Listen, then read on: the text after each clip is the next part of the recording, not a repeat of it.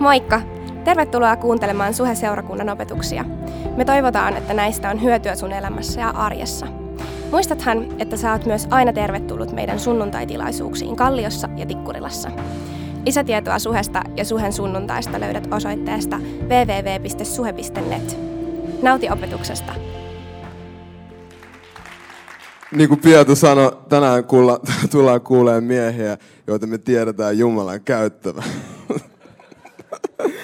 Under promise, over delivery, niin kuin meidän motto sanoo. Kiitos vaan. Okei, okay.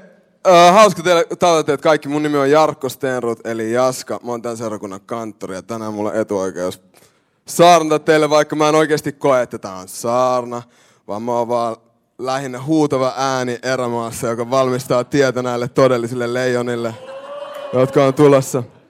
Alright, niin kuin te kaikki varmaan tajusitte, niin saarna aihe on tänään ilo. Ja mä tuun kertomaan teille mun lopputuloksen nyt jo. Mulla on kaksi hyvin selkeää pointtia, joita mä lähden tämän jälkeen perustelemaan teille. Ensimmäinen niistä on se, että joka ikisellä kristityllä on tilanteista riippumatta, mä tiedän Janne tukee mua tässä ajatuksessa, joka ikisellä kristityllä on tilanteesta riippumatta syy iloita aina. Ja toinen ajatus on se, että joka ikisellä kristityllä on syytä uh, kehottaa ympärillä olevia ihmisiä, kristittyjä ja ei-kristittyjä, aina iloitsemaan. Ja mä haluaisin aloittaa tämän lukemalla tämmöisen pienen quotein äiti Teresalta hänen kirjastaan Minun on jano, ja ehkä saadaan se myös screenille. Ilo on rukoilemista, ilo on voimaa, ilo on rakkautta. Ilo on rakkauden verkko, jolla voit kalastaa sieluja. Jumala rakastaa iloista antajaa. Eniten antaa se, joka antaa iloiten. Paras tapa osoittaa kiitollisuuttamme Jumalalle ja ihmisille on se, että otamme kaiken vastaan iloiten. Iloinen sydän on väistämätön seuraus sydämestä, joka palaa rakkaudesta. Älä anna minkään koskaan täyttää sinua surulla niin, että unohdat Kristuksen ylösnousemuksen ilon. Me kaikki kaipaamme taivaaseen, jossa Jumala on, mutta meillä on vallassamme olla taivaassa hänen kanssaan juuri nyt. Olla onnellisia hänen kanssaan aivan tässä ja nyt. Mutta se, että on onnellinen hänen kanssaan merkitsee, että rakastaa niin kuin hän rakastaa, auttaa niin kuin hän auttaa, pal- äh, antaa niin kuin hän antaa, palvelee niin kuin hän palvelee, pelastaa niin kuin hän pelastaa, on hänen kanssaan 24 tuntia vuorokaudessa, koskettaa häntä hänen ahdistavassa ulkokuoressaan. Amen. Hei, uh, ihan pieni välikommentti sitten, että jos te ihmettelet, miksi mä en näytä iloiselta, mä todella sydämessäni on iloinen ihminen. Älkää, älkää kysyä, tai mä lupaan teille, mä oikeasti on. Okei, okay. Ensimmäinen asia, mistä mä haluan lähteä liikkeelle. Filippiläiskirje 4 ja 4 sanoo meille hyvin selkeästi, iloitkaa aina Herrassa, vieläkin minä sanon iloitkaa. Uh, mun mielestä uh, tästä ei ole kauheasti niin kuin neuvotteluvaraa, onko tämä käsky vai ei. Tämä on käsky. Me tiedetään se, että kaikki Jumalan käskyt on meidän omaksi parhaaksi. No, okei, okay, kumpi on ihmisille parempi olla iloinen vai surullinen? No, iloinen.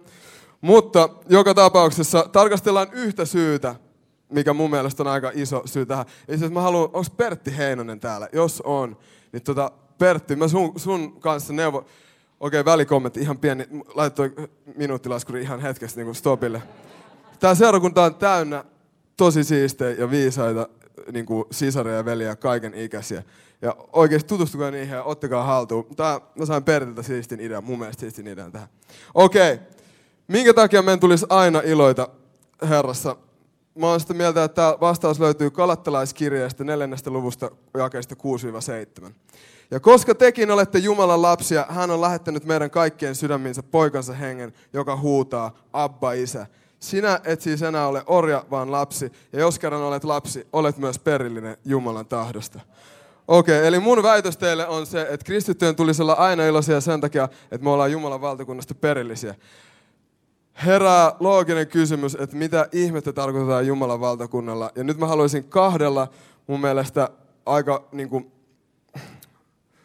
kahdella parhaalla mahdollisella adjektiivilla kuvata teille, minkä takia meidän tulisi olla iloisia siitä aina, että me ollaan Jumalan valtakunnan perillisiä. Yksi on se, että Jumalan valtakunta on suvereeni. Niin kuin Danielin kirja toisessa luvussa meille opettaa, Nebukadnessar näkee siellä tämän unen, missä on tämä tämmöinen patsas, jonka pää on kultaa ja kädet hopeata ja vartalo pronssia ja sitten jalat sitä rautaa ja tätä systeemiä. Ja sittenhän kukaan äh, ei, ei, ei osaa sitä Nebukadnessarille sitä unta selittää, koska Nebukadnessar vaatii, että ensin niiden loitsupapien tarvii kertoa hänelle, mikä se uni oli. Ja ainut, joka pystyi tähän, oli David, ei anteeksi, Mä testasin vaan. Daniel, Daniel, Daniel, Daniel. Daniel uh, hoisi homman kotiin ja Daniel kertoi tämän unen Nebukadnessarille ja kertoi selkeän tämän selityksen. Uh, ai niin, ja tosiaan mä unohdin äsken mainita, että sitten siinä unessa semmoinen kivi lähtee vierimään ja murskaa tämän patsaan. Ja Daniel sai Jumalalta selityksen tähän uneen ja se meni jotenkin näin, että se kivi uh, kuvastaa Jumalan valtakuntaa, joka tulee murskaamaan ja voittamaan kaikki muut valtakunnat. Ja sen unen lopuksi se kivi asettuu pellolle ja siitä tulee jättimäinen vuori, joka ulottuu kaikkialle maailmaan ja kestää ikuisuuden. Mitä tämä tarkoittaa? Jumalan valtakunta on ylivoimainen, Jumalan valtakunta on ikuinen, Jumalan valtakunta on suvereeni, me ollaan sen perillisiä. Toinen, Jumalan valtakunta on täydellinen. Minkä takia? Sen takia, että Jumala lupaa olla meidän kanssa siellä. Ilmestyskirja 21.3-5 sanoo meille, ja minä kuulin valtaistumen luota voimakkaan äänen, joka sanoi, katso, Jumalan asuisia ihmisten keskellä. Hän asuu heidän luonaan ja heistä tulee hänen kansansa. Jumala itse on heidän luonaan ja hän pyyhkii heidän silmistään joka ainoan kyyneleen. Kuolemaa ei enää ole, ei murhetta, valitusta eikä vaivaa, sillä kaikki entinen on kadonnut. Me kaikki tiedetään, tai toivottavasti me tiedetään, nyt ainakin tiedätte, kun mä kerron tästä teille. Jumala on hyvyys, rauha, rakkaus, ilo. Kaikki nämä asiat, mitä me voidaan kuvitella. Jumala on luvannut olla meidän kanssa ikuisuuden. Sen takia Jumalan valtakunta on täydellinen. Jos ei tämä riitä teille, niin tässä lukee myös se, että varmuuden vuoksi Jumala lupaa pyyhkeä meidän silmistä joka ikisen kyyneleen. Okei, okay. miten me voidaan tästä päätellä? Kristityillä, sori mä vedän supervauhtia, koska on kiire. Kymmenen minuuttia. Tämä on ihan hirveä puhua kymmenen minuuttia. Kello on tässä. Okei, okay, päätelmä. Joka ikisellä kristityllä mun mielestä tulisi olla kyky asettaa meidän maallinen sivu ja iloita siitä, että me ollaan Jumalan valtakunnan perillisiä, joka on täydellinen ja joka on suvereeni. Okei, okay, toinen pointti. Minkä takia kristittyjen tulisi aina, meillä on aina syy kehottaa muita iloitsemaan. Ja mä uskon, että uh, jotta me voidaan ymmärtää, että meidän tarvii vähän tutkia, mikä on ihmiselämän tarkoitus ja kristityn tehtävä. Mä oon oikeasti tätä mieltä, että tämä on elämän tarkoitus. Ja nyt voitte laittaa korvat hörölle, jos teitä kiinnostaa kuulla mun mielipiteeni. Eli ihmisellä on tehtävä, ihmisen tehtävä ja luonnollinen taipumus on etsiä Jumalaa joka on löydettävissä. Meidän Jumala on salainen, niin kuin ajoittaa. Jumala on aika mystinen, sitä on vaikea selittää, mutta meidän Jumala on löydettävissä. Luukas 11.10 kertoo meille, sillä jokainen anova saa ja etsivä löytää ja kolkuttavalle avata. Okei, okay. meillä on taipumus etsiä Jumalaa, se on tämä yksi. Me lähdetään etsiä Jumalaa. Mitä me sen jälkeen tehdään? Me löydetään meidän Jumala, tämä Jahve Jumala, tämä kristiusko juttu Jumala. Ja mitä tapahtuu? Me aletaan rukoilemaan ja tutkia meidän pyhiä kirjoituksia, eli raamattuja. Raamattu kertoo meille, Matteus 6.33, vaan etsikää ensin Jumalan valtakuntaa ja hänen vanhurskauttansa, niin myös kaikki tämä teille annetaan. Eli toinen pointti ihmisen tarkoituksesta on etsiä Jumalan valtakuntaa ja hänen vanhurskauttaa. Okei, me aletaan harjoittaa tätä toista pointtia. Ja sitten mitä tapahtuu? Me luetaan lisää raamattua, me opitaan tuntea Jumalaa enemmän, me rukoillaan tätä tietysti perussysteemiä. Niin sen jälkeen kolmas pointti, mikä mun mielestä on kristin uskon ydin, joka menee näin. Me ymmärretään se, että luotujen tehtävä on ylistää ja palvoa luojaa ikuisesti. Ilmestyskirja 4 ja 11 kertoo tästä meille hyvin sel- selkeästi, tosin vähän erikoisesti myös. Ja niillä neljällä olennoilla oli kullakin kuusi siipeä. Ne olivat ylt ympäri ja sisältä silmiä täynnä. Ja ne sanoivat lakkaamatta yötä päivää.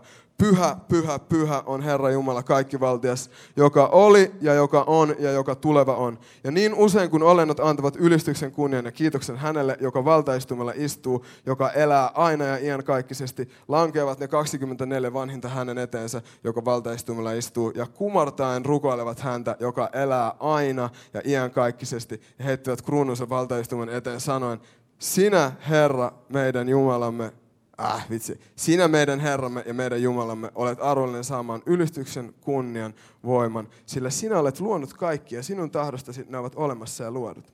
Okei, okay, kolmas pointti, mitä, mikä oli tässä. Meidän tehtävä on sataprosenttisesti palvoa Jumalaa ja kiinnittää meidän katseet Jumalaa. Ja mä uskon, että sen jälkeen kun me suunnataan meidän katseet täysin Jumalaan, mitä tai Jumala tekee, Jumala osittain kääntää meidän katseet pois hänestä meitä ympäröiviin ihmisiin, jotta me voitaisiin palvella heitä hänen kunniakseen. Ja mun mielestä rakkauden kaksoiskäsky hyvin selkeästi kertoo, että tämä on Pum. Tämä, tämä on yksi kristiuskon pointteja. Matteus 22, 37-40 sanoo meille. Jeesus vastasi, rakasta Herraa Jumalaasi koko sydämestäsi, koko sielustasi ja mielestäsi. Tämä on käskyistä suurin ja tärkein. Ja toinen yhtä tärkeä on tämä. Rakasta lähimmäistäsi niin kuin itseäsi. Näiden kahden käskyn varassa ovat laki ja profeetat. Miten voidaan tästä päätellä? Ihmisen tarkoitus on palvoa Jumalaa, joka haluaa meidän elävän epäitsikästä elämää. Okei, okay. ja mihin tämä johdattaa? Että jos me tarkoitus on palvella muita, meidän tulee kertoa niille. Jos ne on kristittyjä, että sä oot Jumalan valtakunnan perillinen. Sä tuut perin ikuisen täydellisen Jumalan valtakunnan. Jos sä oot kristitty, niin sit sulla on mahdollisuus siihen. Okei, okay. mun loppupäätelmä vielä. Ensimmäinen. Mä, sorry, mä kertaan vielä. Ihan vaan, että jää vähän mieleen. Jokaisella kristillä on aina syytä iloita, koska me ollaan Jumalan täydellisen ja suvereenin valtakunnan perillisiä. Jokaisella kristillä on aina syytä kehottaa muita iloitsemaan. Jos ne on kristittyjä, sen takia, että ne tulee olemaan siellä niin kuin, tietysti meidän kanssa. Jos ne ei ole kristittyjä, niillä on mahdollisuus siihen. Tietysti mä oon, mä oon niin kuin kanttori, niin kuin mä oon kertonut.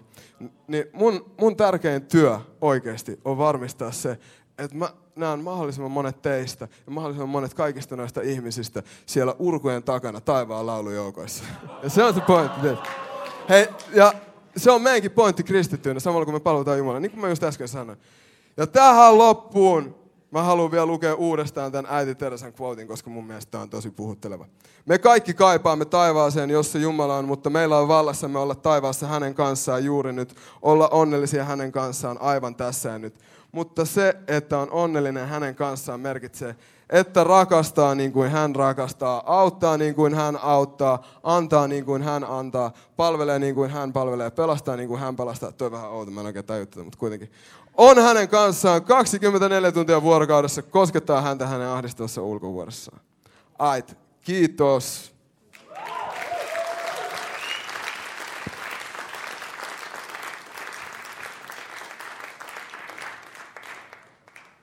Oh yes. Huhu. Huhu. Kova sana Jaskalta. Huhu. Mä oon Thomas, Tomppa tai ihan miten vaan. Jengi kutsuu eri nimiä, se on ihan ok. Mä iloitsen mun Jumalasta. Mä iloitsen hänen yhteydestään. Hän on mun elämäni ilo. Hän on mun elämäni.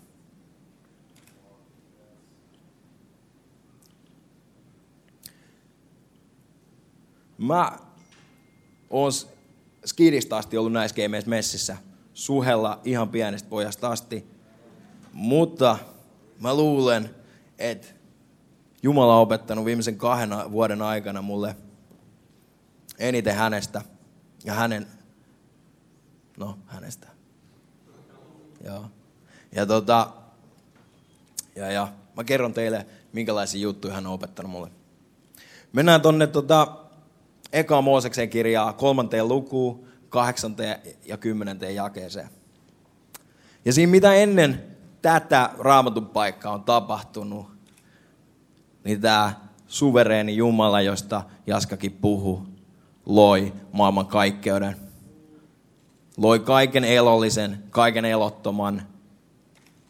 Loi mikro- ja makrokosmokset, kaiken hullun tarkkaan. Sen jälkeen siellä sinnehän Jumala loi ihmisen maapallolle paratiisiin. Ja ihmiselle annettiin yksi ohje, älä syö tosta hyvän ja pahan tiedon puusta. No, me tiedetään, että totta kai, totta kai, ihminen söi siitä. Ihan samalla tavalla kuin kuka tahansa meistä. Rauno, Uwe, kuka tahansa. Me oltais syöty siitä puusta. Meikä olisi syönyt siitä pu- puusta. Alright. Tässä me ollaan. Nyt me mennään siihen raamatun paikkaan, eli kolmanteen, ensimmäiseen Mooseksen kirjaan kolmanteen lukuun. Kahdeksanteen jakeeseen. Kun iltapäivä viileni, he kuulivat Jumalan kävelevän puutarhassa. Silloin mies ja nainen menivät Jumalaa piiloon puutarhan puiden sekaan. Herra Jumala huusi miestä ja kysyi, missä sinä olet? Jeesus, äh, mies vastasi, minä kuulin sinun askeleesi puutarhassa, minua pelotti, koska olen alasti ja siksi piilouduin. Ihminen piiloutuu, se on mokannut. Mokannut, se piiloutuu, sitä hävettää. Hirveän luonnollinen reaktio kelle tahansa meistä. Meitä hävettää, niin mä oon silleen, että please, älä kato mua päin. Mä haluan vaan mennä piiloon. Tosi luonnollista. Me tunnetaan se fiilis. Tiedetään se fiilis, kun, kun hommat ei mennyt ihan niin kuin Strömsössä. Tälleen samalla tavalla myös Aatami ja Eeva mokas.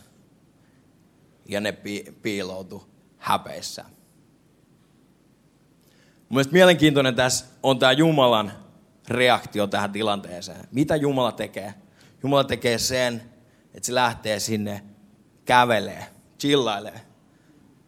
Siellä puutarhassa. Come on. Ei se ole, että se huutelee sieltä. Mistä te ootte? Mistä te ootte? No ehkä vähän kovempaa, mulla ääni rupeaa menemään. Niin tota, mä huusin eilen illalla hirveästi. Tota, um, se huutaa siellä. Hirveän jännä, jännä niin kuin, silleen, jos me ajatellaan tätä suvereeni Jumalaa, joka tietää kaiken, luonut kaiken, niin hän tulee ihmisen tasolle ja huutaa, missä sinä olet. Itse asiassa toi sama huuto kaikuu tänä päivänä tässä salissa ja se kysyy, missä sinä olet. Missä sinä olet? Jumala huutaa näin, koska se on, sen sydän on murtunut. Se tietää, että yhteys ihmiseen on rikkoutunut. Jumala huutaa surusta käsin. Rikkoontuneen yhteyden takia. Onneksi Jeesus. Eikö niin? Jeesus. Come on. Yes. Jeesus, huhu, ei jäädä sinne. Jeesus tuli, kuoli meidän syntien puolesta. Kaikki meidän rikkomuksen, kaikki meidän tota, ää, häpeiden, syyllisyyden, kaiken sen kanto harteillaan ristille, että meidän ei tarvitsisi tehdä sitä. Luetaan tuolta seuraavaksi tokaa korintolaiskirjettä. Sieltä viides luku ja jakeet 17 ja 19. Ja se menee näin. Jokainen, joka on Kristuksessa, on siis uusi luomus. Vanha on kadonnut, uusi on tullut tilalle.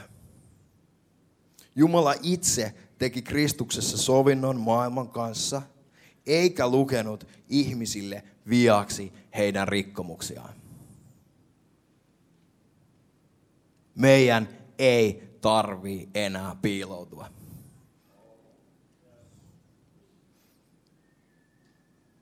Kristuksen kautta me voidaan sanoa, tässä mä oon, kun Jumala kysyy, missä sinä olet. Jeesus vapauttaa meidät kaikesta syyllisyydestä, kaikesta häpeästä. Me Jumalan yhteydessä meidän elämä löytää jälleen tarkoituksen. Hänen yhteydessään häpeästä tulee rohkeutta. Hänen yhteydessään syyllisyydestä tulee iloa.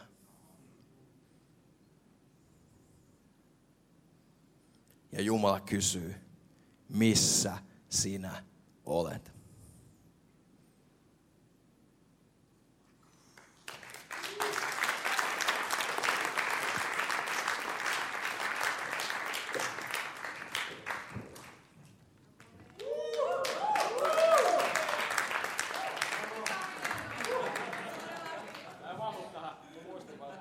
Isoja, anteeksi, isoja puhujapönttejä. Tuota, Jaskala ja ja Tompala tulikin aika hyvin evankeliumia syy, että miksi, miksi meillä kannattaa olla ilo ja pitäisi olla ilo ja, ja käsky iloitkaa aina. Tuosta tuli hyvä biisi, Ilo Herrassa on väkevyyttä, niin oliko se jostain 90-luvulta Kosonen, Kosonen nostalgisia juttuja.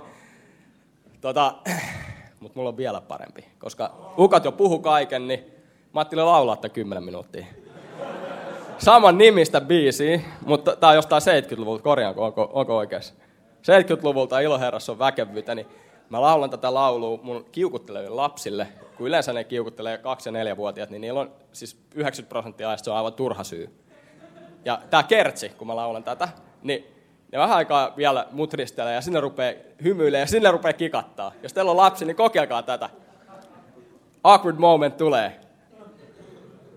Ilo Herrassa on väkevyyteeni, oi ilo Herrassa on väkevyyteeni, oi ilo Herrassa on väkevyyteeni, oi ilo Herra väkevyyteen on.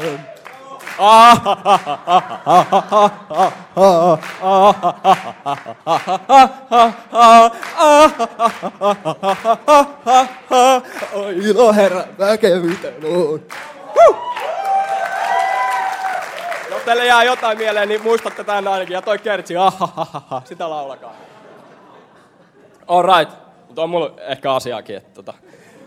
Joo, sielu pistää monesti vastaan meidän tunteet, meidän, meidän tota, olosuhteet ja näin poispäin.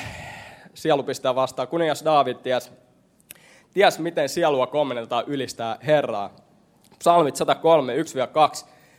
Ylistä Herra minun sieluni ja kaikki mitä minussa on, ylistä hänen pyhää nimeään. Ylistä Herraa minun sieluni, älä unohda mitä hyvää hän on sinulle tehnyt.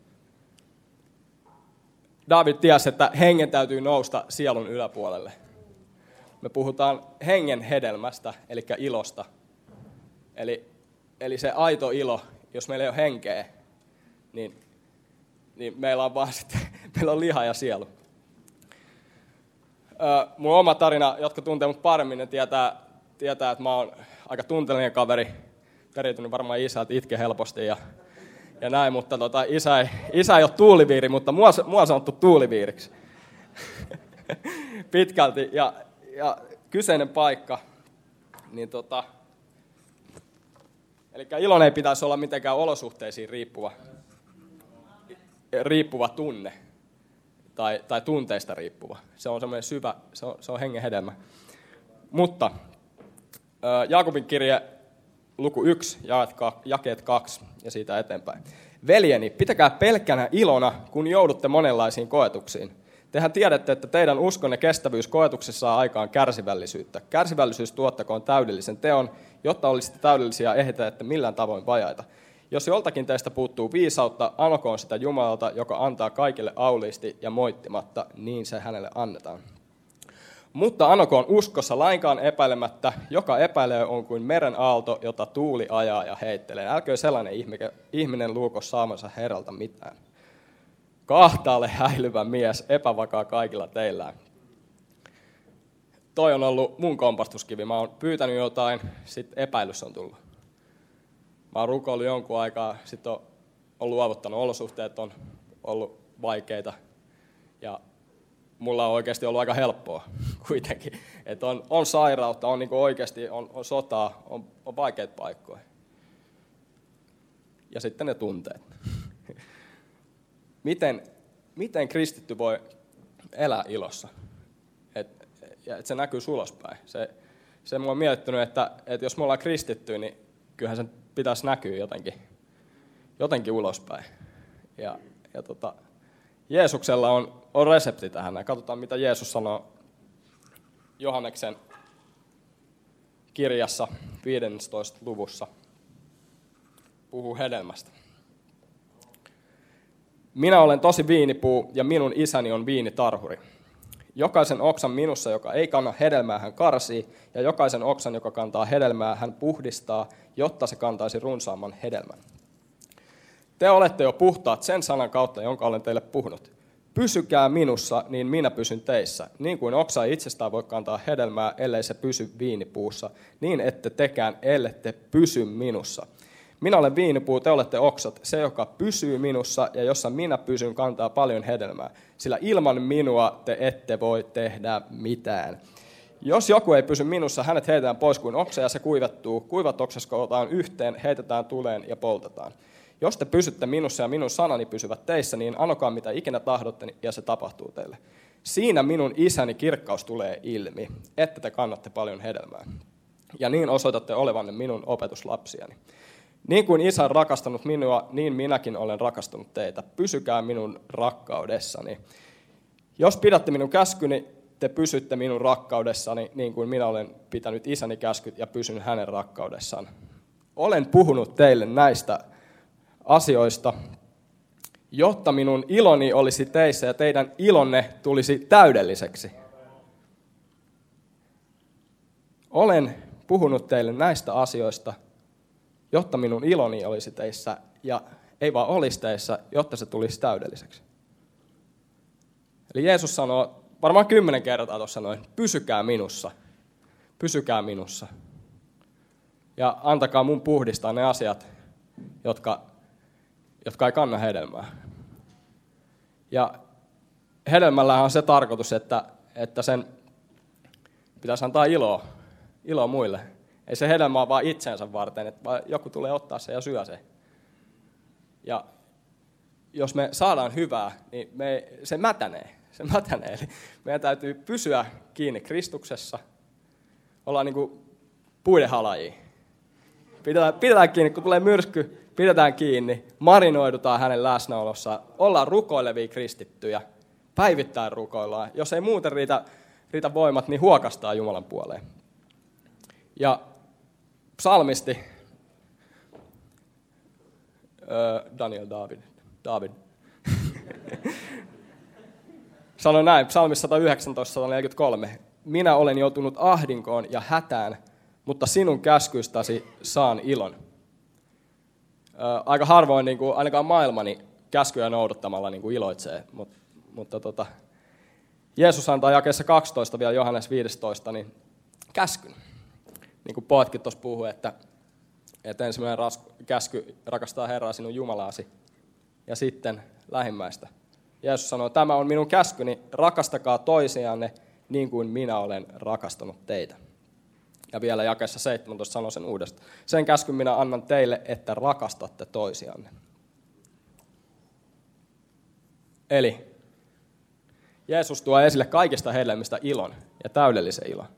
Näin te kirkastatte isää. Näin me ollaan todistus. Rukoile päivittäin, marinoidu hänen läsnäolossaan. Älä anna olosuhteiden, tunteiden ohjata elämääsi, vaan hengen. Ja seuraavan kerran, kun joudutaan koettelemuksiin, niin mitä jos me rukoiltaisiin, että isän kirkkaus tulisi tässä olosuhteessa ilmi? Ja että miten me voidaan tässä kasvaa. Sen sijaan, että pyydettäisiin välitöntä ongelmien poistumista. Otetaan haasteet vastaan ja iloitaan siitä meidän puutteessa, että Jumala voi täydentää, voi antaa meille voimat. Leppävaaran suhteen niin on, on vielä paljon kysymyksiä, riittämättömyyden tunnetta, vähäisiä voimavaroja, vähäisiä unia, ja tota, mutta Jumala voi. Ja me voidaan mennä ilolla. Me voidaan, voidaan ilota jo etukäteen siitä, mitä on luvassa, mitä on Jumala meille tehnyt. Amen.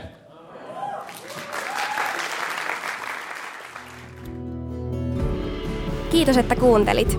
Ota rohkeasti yhteyttä, jos haluat tietää lisää suhesta. Sä löydät meidät Facebookista, Instagramista ja Twitteristä nimellä Suheseurakunta. Jos sä haluat olla mukana tukemassa tätä työtä taloudellisesti, siihen löydät ohjeet kotisivuiltamme osoitteesta www.suhe.net. Nyt mä toivotan sulle siunattua viikon jatkoa.